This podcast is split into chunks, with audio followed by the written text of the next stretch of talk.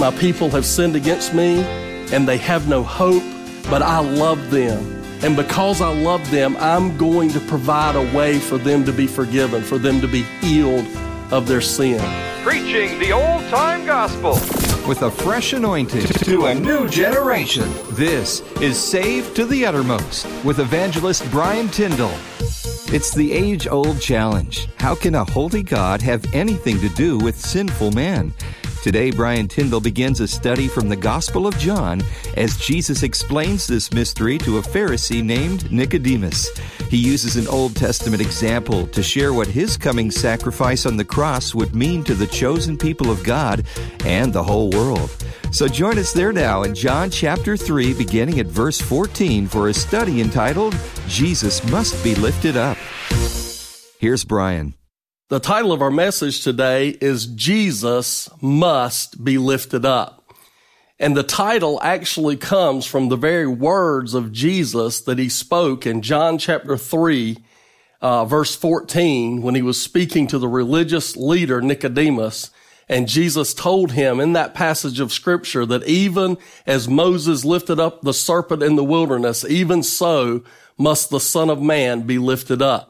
And so the title of our message again today is Jesus Must Be Lifted Up. And what was Jesus talking about in that passage of Scripture? What was he saying to Nicodemus when he said, the Son of Man must be lifted up? Well, Jesus was giving a prophetic word about his crucifixion on the cross. Jesus was predicting ahead of time and proclaiming ahead of time that he was going to go to the cross, that he was going to sacrifice his body and shed his blood for the sins of the world, that he was going to die on the cross. And so let's go to this passage of Scripture and see what Jesus said to Nicodemus. And I believe that the message that Jesus gave Nicodemus in John chapter 3, beginning in verse 14 and going through verse 18, I believe that that message is a message that our lost and dying world desperately needs to hear. And so he begins in verse 14, Jesus speaking, saying, as Moses lifted up the serpent in the wilderness, even so must the Son of Man be lifted up, that whoever believes in him should not perish, but have eternal life. For God so loved the world that he gave his only begotten Son, that whosoever believes in him should not perish, but have everlasting life. For God did not send his Son into the world to condemn the world, but that the world through him might be saved. He who believes in him is not condemned, but he who does not believe is condemned already, because he has not believed in the name of the only begotten Son of God. What powerful words that Jesus spoke to this religious leader by the name of Nicodemus in this passage of Scripture. And Jesus gives a kind of obscure reference here that would have been familiar to certain religious people in his day, but might not be so familiar in the day in which we live.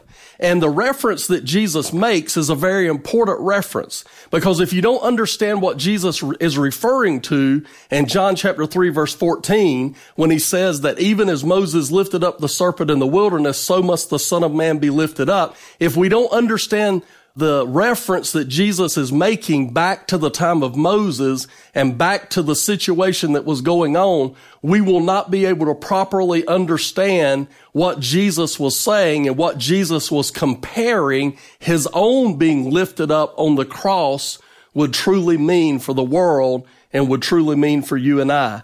So let's go back and look at that. Jesus told Nicodemus in verse 14, as Moses lifted up the serpent in the wilderness. Now, what is he talking about? Well, if we go back to the Old Testament, to the book of Numbers, chapter 21, we will read a historical account of something that was going on with the children of Israel during the time of Moses, when after Moses had led the children of Israel out of Egypt, out of bondage, out of slavery, and he had led them across the Red Sea, that God had parted the water so they could go across on dry ground. He had led them to Mount Sinai. They had received the Ten Commandments. He was leading them through the wilderness. And as God was leading the children of Israel through the wilderness, the children of Israel began to complain. They were complaining about Moses. They were complaining about his leadership. They were complaining about the hardships out in the wilderness. They were complaining that they didn't have food, that they didn't have water. They were complaining that God had not looked after them, that their life was miserable, that they regretted that they had followed him out into the wilderness. They were lamenting and complaining, not only against Moses, but against God himself, and saying, we would have been better off if we would have stayed in Egypt. We wish we would have never left. We want to go back. And God was angry with his people. He was angry with them because of their complaining. He was angry with them because of their disobedience. He was angry with them because they were not being obedient to his word, because they were not being willing to follow him in faith. And so because of their sin, God brought judgment on his people. And the judgment that he brought was that he sent snakes, poisonous snakes, out amongst the people, and all of those that had complained and all of those that had rebelled and all of those that had sinned against God, they were bitten by these poisonous snakes. And the people were dying from the poisonous snake bites. And they were suffering a terrible death, and people were dying by the thousands. And so when the people realized that they had rebelled against God, when they realized that they had sinned against God, and that as a result of their sin that they were being judged, and as a result of their sin that they were going to die, they began to cry out to Moses, and they began to cry out to God, and they asked for mercy. They asked for God to do something to bring healing and not allow them to die. And God, in his mercy, in his grace, God provided a way for those sinful people that had rebelled against him. He provided a way for those people that had gone against his word, that had gone against his will, and that were under the judgment and punishment of their sin. He provided a way that they could be healed. He provided a way that they could escape the death of those poisonous snakes. And the way that he provided their healing, the way that he provided their salvation, if you will, was very interesting. Actually what God did, he told Moses, he said, Moses, I want you to make a snake, that's in the form of these snakes that are going around and biting the people. I want you to make a snake that's in the form of those snakes, and I want you to put it on the end of a pole, and I want you to fasten it to the top of that pole, and then I want you to go in the middle of the camp, and I want you to lift up that pole in the middle of the camp. And he said, and then I want you to tell the people that anybody who has been bitten, that anybody who has sinned against me, that anybody who is experiencing the judgment of God and the punishment of God, that anybody who's facing death because of these snake bites, that if they will look up at that pole, if they will look up at that serpent on the top of that pole, that I, as they look up, as they turn away from their sin, as they turn away from their rebellion, as they turn away from their disobedience, and as they look up in faith at the salvation that I have provided, I am going to bring healing to my people. And interestingly enough, the scripture says that every person that was willing to turn away from their disobedience and their rebellion, and every person that had sinned against God and had been bitten by those snakes and was facing certain death, that every single one of those people that were willing to turn away from their disobedience and look in faith at that serpent on that pole and put their trust in what God had said, that if they would just look up at that serpent, that he would bring healing to their bodies. Every single one of the people that did that, they lived and they were healed and they were made whole. And every person that didn't do that, every person that refused to put their faith in that, every person that refused to look in faith at that serpent and trust in what God had said, they died in their sin because there was no hope for them. Now, friends, I want to tell you something. That story is the story that Jesus was referring to when he was speaking to Nicodemus. And now that you know the story, let me read one more time what Jesus told Nicodemus, because now that we understand the story that he's referring to, now that we understand the historical reference that he's referring to, what he says makes much more sense.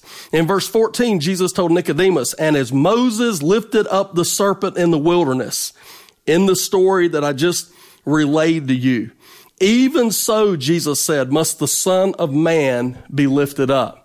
So what Jesus was telling Nicodemus, he said, you remember that story, Nicodemus. You're a religious man. You know that Old Testament story about the people of God being disobedient and sinning against God and rebelling against God. And you know that story. You remember that historical event when they did that. And you know that because of their sin, that God brought judgment and God was punishing them, and that ultimately their punishment was death through the biting of these poisonous snakes. And you know that God, in his mercy and grace, all of those 1,000 years ago, that even though the people had rebelled against him, and even though they were being judged, and even though they were dying in their sin, that God, in his mercy and grace, all of those years ago, he provided a way for his people to be healed. He provided a way for his people to be saved from certain death and certain judgment. And you remember how he did that, Nicodemus. You'll remember that he told Moses to make that snake, to make that image and that mold, that sculpture of that snake, and put it on top of that pole and lift it up in the camp. And then he told the people that anybody who looked on that snake would be healed. And you'll remember, Nicodemus, that's exactly what happened, that everybody that looked in faith at that serpent, everyone that looked in faith like God told them to, they were healed. And everyone that didn't, they died. And he says, Nicodemus, I want to tell you something. Just like Moses lifted up that serpent in the wilderness, the Son of Man, I, Jesus, the Messiah, the Savior of the world, I must be lifted up. Jesus didn't say, I've come to be lifted up, I may be lifted up. Jesus said emphatically here to Nicodemus, just as Moses lifted up that serpent in the wilderness, even so must I be lifted up. Why? Why did Jesus have to be lifted up? Why did Jesus have to die on the cross? Maybe you've asked yourself that question before. You know, here in this month that we've entered into, we're going to be celebrating in a few weeks Easter and Easter Sunday. And the season of Easter is all about the death, burial, and resurrection of the Lord Jesus Christ. Easter is all about the reality and historical event that 2,000 years ago, God became flesh and was born of a virgin, and he lived a sinless, perfect life, and he willingly went to the cross. Jesus saying, no man took my life from me, but I lay down my life. I lay down my body as a substitutionary atonement for the sins of humanity. And 2,000 years ago, Jesus did that, and they lifted him up between two thieves. They lifted him up on the cross, even as Moses lifted up that serpent in the wilderness.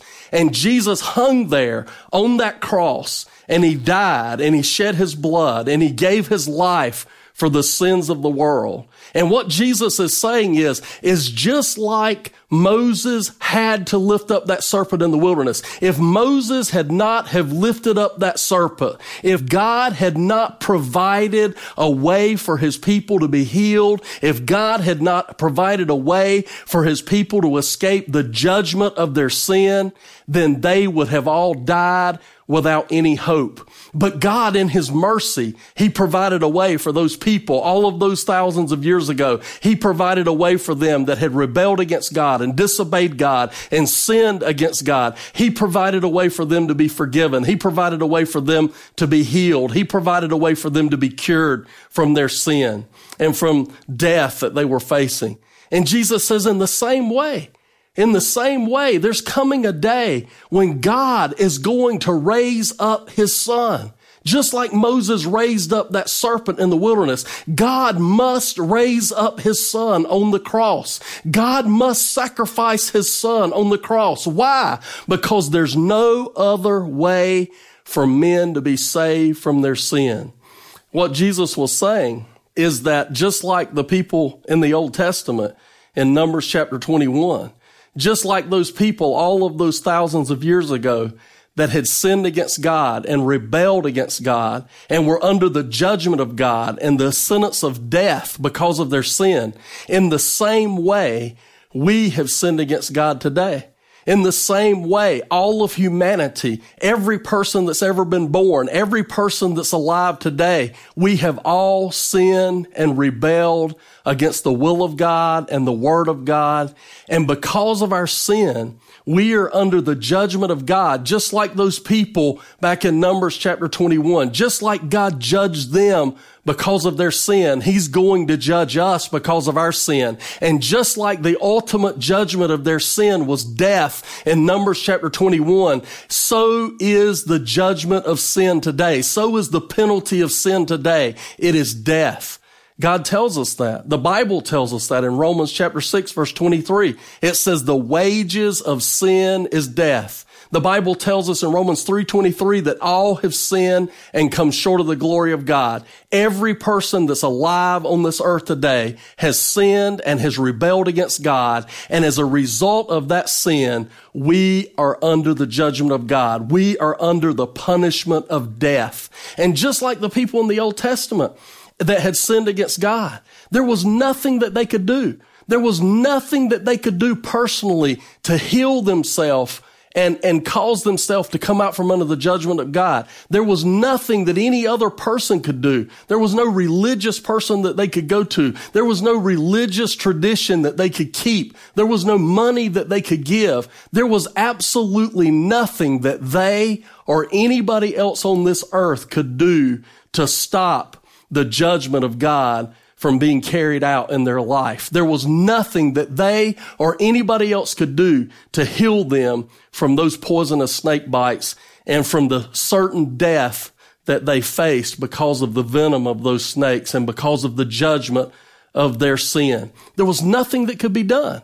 And yet when man could do nothing, when they could do nothing to heal themselves and to forgive themselves and to overcome their sin, God stepped in His mercy and grace, and He provided a way that they could be forgiven. He provided a way that they could be healed. He provided a way that they could come out from under the judgment of God and they could escape the death sentence that they were under. And you know, folks, God has done that for us today. We've sinned against Him, and the Bible is clear that because of our sin that we're under the penalty of death. Every one of us are under the penalty of death. And just like those people of old, there's nothing that we can do to escape it. There's nothing that we can do in and of ourselves to get out of the situation that we're in. There's nothing that any other man on this earth can do. There's nothing that any church can do. There's nothing that any religion can do. There's nothing that any denomination can do. There's nothing that our money can do. There's nothing that we can do. And yet God has done for us what He did for those people some thousands of years ago. In His mercy and in His grace, He said, "My people have sinned against me. They've rebelled against me, and because of their sin and rebellion, I'm judging them. They're under the penalty of death. They're dying, and they have no hope, but I love them. And because I love them, I'm going to provide a way for them to be forgiven, for them to be healed of their sin." And what is the provision that He made? Well, in the Old Testament, He had a serpent that was lifted up. And anyone who looked on that serpent believing what God had said was healed. And in our time, in New Testament time, God gave us a permanent sacrifice. He gave us a permanent solution to our sin, not a temporary solution like the lifting up of that serpent, but He said, "I'm going to lift up the perfect sacrifice. I'm going to lift up the Son of God. I'm going to go to the world and I'm going to become flesh and I'm going to give my very life on the cross and I'm going to allow myself to be lifted up for their sin."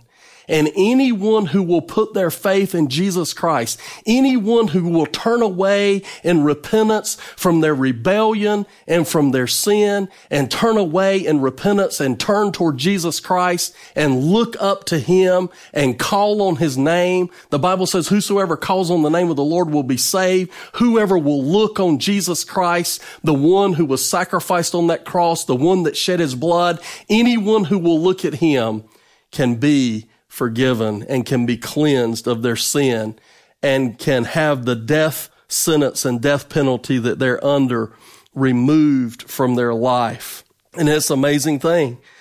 Jesus says two different times in these short passages of Scripture that anyone who will look on Jesus Christ, anyone who will look at him and put their faith and trust in him as Savior and Lord, he makes the promise two different times in this passage that that person that's willing to do that, that they can escape the punishment of death and they can inherit eternal life. The first time he says it's right there in verse 15. He says that whoever believes in him, whoever believes in Jesus, should not perish, but have eternal life. And then again, in John chapter 16, the very next verse, the most recognizable verse in the Bible, it says, "For God so loved the world that he gave his only begotten Son." Why? That whosoever believes in him should not perish, but have everlasting life. Two times in two verses, Jesus tells us why he must be lifted up on the cross. He tells us why it was a necessity that some 2,000 years ago that God become flesh. He tells us why it was a necessity that Jesus, the Son of God, the precious Lamb of God, that he would go to the cross and offer his body as a sacrifice for sin and shed his blood and die lifted up on that old rugged cross. And the reason that it must be so, the reason that he must be lifted up, he tells us there, it's because whoever believes in him would not perish. Whoever would believe in Christ that was lifted up on that cross, whoever would put their faith and trust in him as Savior and Lord, they would not have to perish. They would not have to die in their sins, but they could have eternal life. They could be forgiven. And rather than experiencing the punishment and the judgment of God, they could receive the forgiveness and the cleansing of God. And rather than experiencing physical and spiritual death and hell, they could experience an abundant life on this earth and an eternal life in heaven. You see, my friend, today, many of us, most of us probably have heard about the death of Jesus Christ. We probably know, whether we celebrate it or not, whether we go to a church or not, whether we're a Christian or not, most of us have heard about the death of Jesus Christ. We know what Easter is about. It's about the death, burial, and resurrection of Jesus Christ. But what you might not know, my friend, is that Jesus must have gone to that cross. He absolutely must have gone to that cross. And the reason that he must have gone there is because you and I as sinners would have had no hope whatsoever if he had not been lifted up on that cross. You and I would be in a situation today that we had sinned and were under the judgment of God and we were under the penalty of death and that there was literally nothing we could do to escape that judgment and that punishment. So it was a necessity that Jesus Christ be lifted up. It was a necessity that Jesus Christ be crucified on that old rugged cross. And the reason that he was lifted up and the reason that he was crucified on that cross is because of your sin and my sin. And it was a necessity. Without that crucifixion, without Jesus Christ being lifted up on that cross and sacrificing his body and shedding his blood, you and I would have no hope because we are all sinners and we're under the judgment of our sin. But my friend, the good news today is that even though we have rebelled against God, even though we have sinned against him in every way imaginable. In fact, we not only have sinned against him, the Bible says that we were born in sin. After Adam and Eve sinned in the Garden of Eden, the first people that God created, every person that was born after them were conceived in sin. They were born with a fallen nature because of the inherited problem of sin. And then after we reached the age of accountability, all of us that were born in sin, we chose to sin with our own free will. We chose to disobey God. We chose to walk outside of his will. And because of that, we are under the judgment of God. We are under the penalty of death. But the good news of the Bible, the good news of the gospel is that even though we rebelled against God, he loves us. He loves us. He loved the people in the Old Testament. He loved those Israelites that he led out of Egypt. He loved those people that were whining and complaining against him in the wilderness. He loved those people that were hating him. He loved those people that were saying, we wish we had never followed you out of Egypt. We wish we were still slaves in Egypt. Those people that hated him and rebelled against him and sinned against him, he loved them. How do we know that he loved them? Because, my friend, if he had not loved them, he would not have provided a way for them to be saved. If he had not loved them, he would have just allowed them to be judged. He would have just allowed them to die from those snake bites. He would have just allowed the natural course of events to be carried out, and they would have died, and they would have died in their sin, and they would have been judged. But, my friend, he loved them. He loved them so much that he was willing to provide a way for them to be healed. He was willing to provide a way for them to be saved. And he did that. How do you know that God loves you today? How do we know that God loves us, even though we've sinned against him and rebelled against him? Because the Bible says in John chapter 3, verse 16, Jesus continuing to speak to Nicodemus, he says, for God so loved the world that he gave his only begotten son.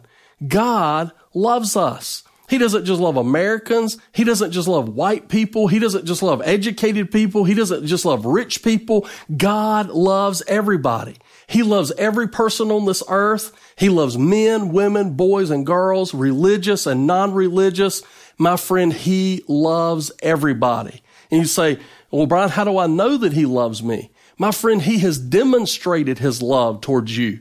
He has proven his love for us. How has he done that? Not just because he wrote it in the Bible, not just because he spoke it from heaven, but the Bible says that he has demonstrated his love for us when God loved us so much that he gave his only begotten son. When Jesus came to this earth, when God gave Jesus Christ, the only begotten son of God, some 2,000 years ago, when he gave his only begotten son to come to this earth and die on the cross and be lifted up on that cross for your sins and for my sins, he demonstrated how much he loves us. My friends, do you realize that God loves you today? Even though we've sinned against him, even though we've rebelled against him, even though that we're under the punishment and the penalty of death because of our sin, God loves us so much, my friend, that he has provided a way for us to be saved. But listen to me today. There's a lot of people that even though God has provided a way for us to be saved, even though God has provided a way for us to escape judgment and escape death, there's a lot of people that are not willing to put their faith in Jesus Christ. There's a lot of people today that they're dying in their sins, but they're not willing to repent and turn away from their sin and turn away from their rebellion and turn to Jesus in faith and repentance. Just like in the Old Testament, there were people that were not willing to turn from their sin. There were people that were not willing to look on that serpent that God told them they must look on. They were not willing to look and believe God. They were not willing to put their faith in what God was saying. They were not willing to look in faith at the solution to their sin. And my friend, those people died. Not because they had to die, not because God wanted them to die, but they died because they rejected the salvation that God had provided them. They died and they were judged and they went to hell, not because they must have done that, but because they chose to do that. They would not look in faith on the salvation that God had provided. And my friends, there are people just like that today. There's people that they realize that they've sinned and they realize that they've rebelled against God, but they just keep going in that direction. They refuse to turn away from their sin and turn away from their rebellion and to turn in faith to the one that died on that cross 2,000 years ago. They refuse to look on Jesus Christ and put their faith and trust in him as Savior and Lord. Many of them, they just want to continue on in their disobedience and rebellion. And my friends, they're going to die in their sin. Many of them, they're trying to find a solution themselves. They think to themselves, there's something I can do. I can go to church. I can be religious. I can turn over a new leaf. I can be a better person. There's something I can do in and of myself. Or they're looking for some other person, some other man, a priest, a prophet, a religious leader. They're looking for someone that can help them with this problem that they have of sin. They're looking to a church or a temple or a mosque or a tabernacle or some religious building or institution. And my friend, I'm telling you today that if you look anywhere other than on the person of Jesus Christ, if you put your faith and trust in anything today other than the person of Jesus Christ, you will die in your sin and you will face eternal judgment in hell. Not because God wants you to, not because that's the way that it has to be, but because when he provided a way for you to be saved, when he provided a way for you to be forgiven, when he lifted up his own son, Jesus Christ, on the cross and told you that the only way you could be forgiven and the only way you could be healed was to look to the one hanging on that cross and put your faith and trust in him as Savior and Lord, you rejected that and you sought your own solution to your sin problem. And my friend, the Bible is so clear. In verse 17, the Bible says, "For God did not send his son into the world to condemn the world, but that the world through him might be saved." Jesus told Nicodemus, God didn't send me into the world primarily to condemn the world. The reason that he sent me into the world was not to condemn the world, not to condemn people because of their sin. The reason Jesus says that God sent him into the world was that the world might be saved through him, that he might be lifted up on that cross, and that he might sacrifice his body and shed his blood for the sins of the world. And the Bible says that God is not willing that any should perish, but that all should come to him in repentance. And God's plan, God's desire is that Jesus Christ would be lifted up, that he would die on that cross and that he would shed his blood for the sins of the world and that all of humanity would turn in faith and repentance and look on Jesus Christ and put their trust in him as Savior and Lord and be saved. But my friend, not everybody's going to do that. Just like not all people that were bitten by those serpents were willing to look on that pole that Moses lifted up. Not all of the people were willing to look and put their faith in the salvation that God had provided. And my friend, God didn't give that pole, he didn't give that serpent on that pole to be a judgment for the people's sin. He gave that serpent on that pole as a type of salvation for his people. And yet when they rejected his offer of salvation, when they rejected his offer of forgiveness, when they rejected his offer of healing and turned to something else, then that pole, that serpent on that pole became a judgment to them because they rejected God's gift, his free gift of forgiveness and salvation. And my friend, people are doing the same thing today. Jesus Christ, he tells us right here in this passage of Scripture, he didn't come into the world to judge us. He came into the world to save us. But my friend, I'm telling you today that if you don't trust Jesus Christ as Savior and Lord, if we don't humble ourselves and turn away from our sin and rebellion and disobedience and turn and put our gaze and our eyes and our trust and our faith in the one that hung on that cross and was sacrificed for us 2,000 years ago, if we don't put our faith and trust in Jesus Christ, we will be judged because we have rejected the salvation that has been freely made available to us in the person of Jesus Christ. And my friends, Jesus tells Nicodemus that in verse 18. It couldn't be more plain. Listen to what Jesus told Nicodemus. Jesus said, "Nicodemus, he who believes in him," that is him that is lifted up, the Son of Man, Jesus, the one that's going to be lifted up on the cross, "he who believes in him is not condemned, but he who does not believe is condemned already because he has not believed in the name of the only begotten Son of God." What happened in the Old Testament when the people rebelled and sinned against God And he began to judge them and send the snakes to bite them, and the poisonous venom was killing them. What happened? Well, God provided a way that they could be forgiven and that they could be healed. And he did that through the lifting up of that serpent. And what happened? Every person, the scripture says, as many as looked on that serpent and believed what God said, they were all healed. And everyone that did not look on that serpent and believe what God said, they died and they were judged, not only here in this life, but they were judged eternally. And what's going to happen today? Jesus is just as clear as he can be. He says, Nicodemus, he who believes in me, he who puts his faith in Jesus is not condemned.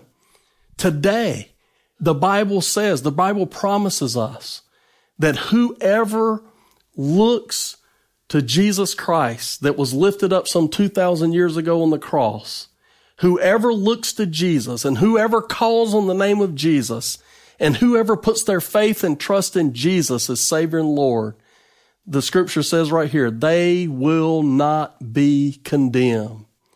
But my friend, the scripture also says that whoever does not believe, whoever does not put their faith and trust in Jesus Christ as Savior and Lord, whoever does not look to the one that died on the cross 2,000 years ago for their sin, whoever does not look to him is condemned already.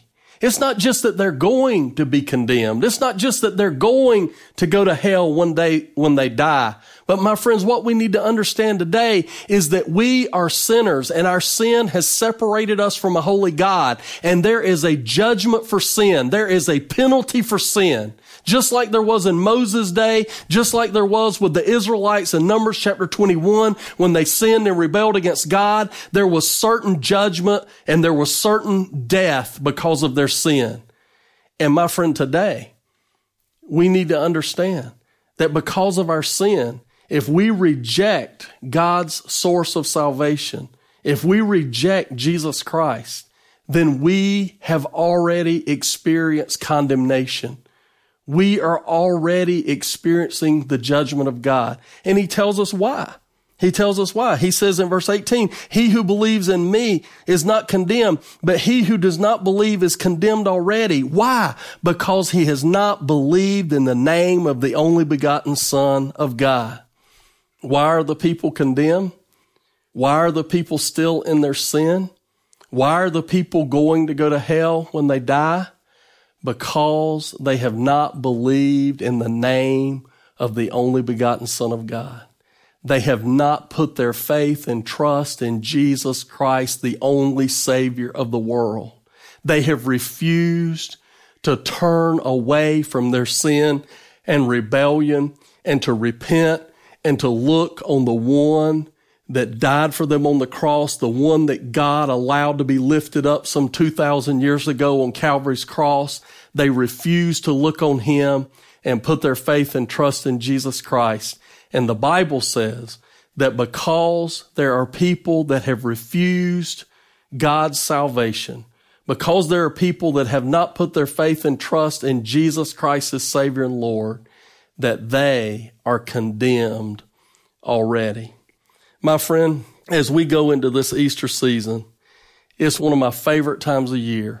And this is one of the greatest religious holidays, if you will, because as we go into the time of Easter season, what we're remembering, what we're reflecting on, what we're celebrating is that some 2,000 years ago, that God loved us so much that he was literally willing to leave the splendor of heaven and come to this sin-sick world and be born of a virgin. And he was able to do what no person has ever been able to do. He was able to live on this earth without sin.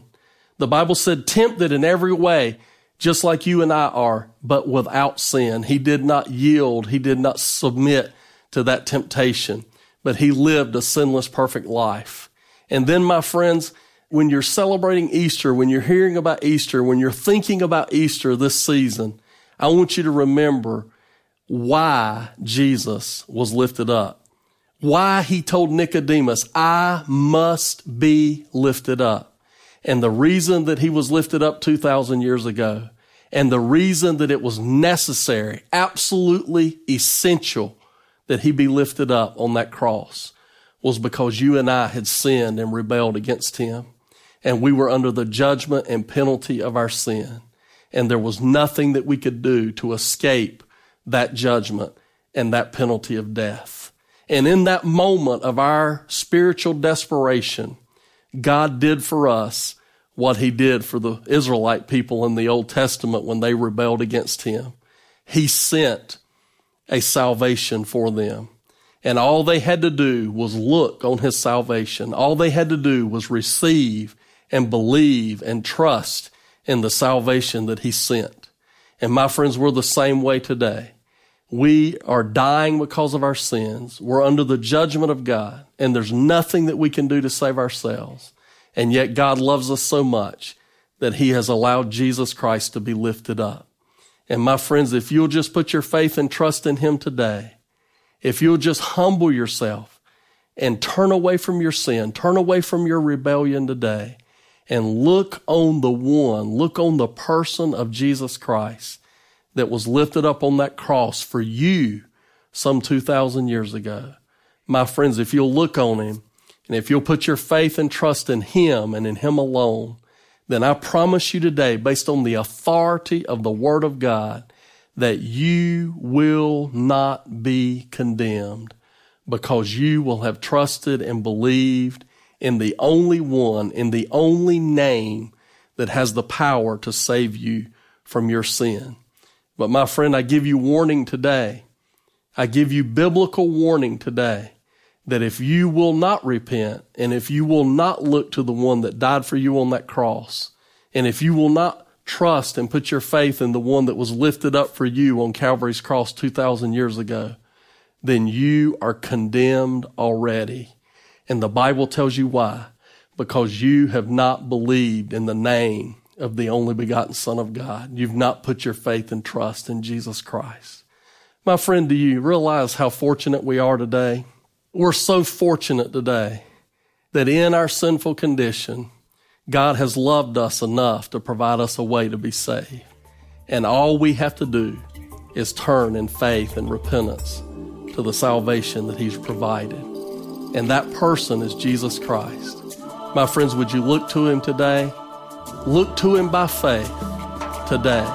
Trust him today, and you'll never be condemned for your sin. I pray that you will. In Jesus' name, amen.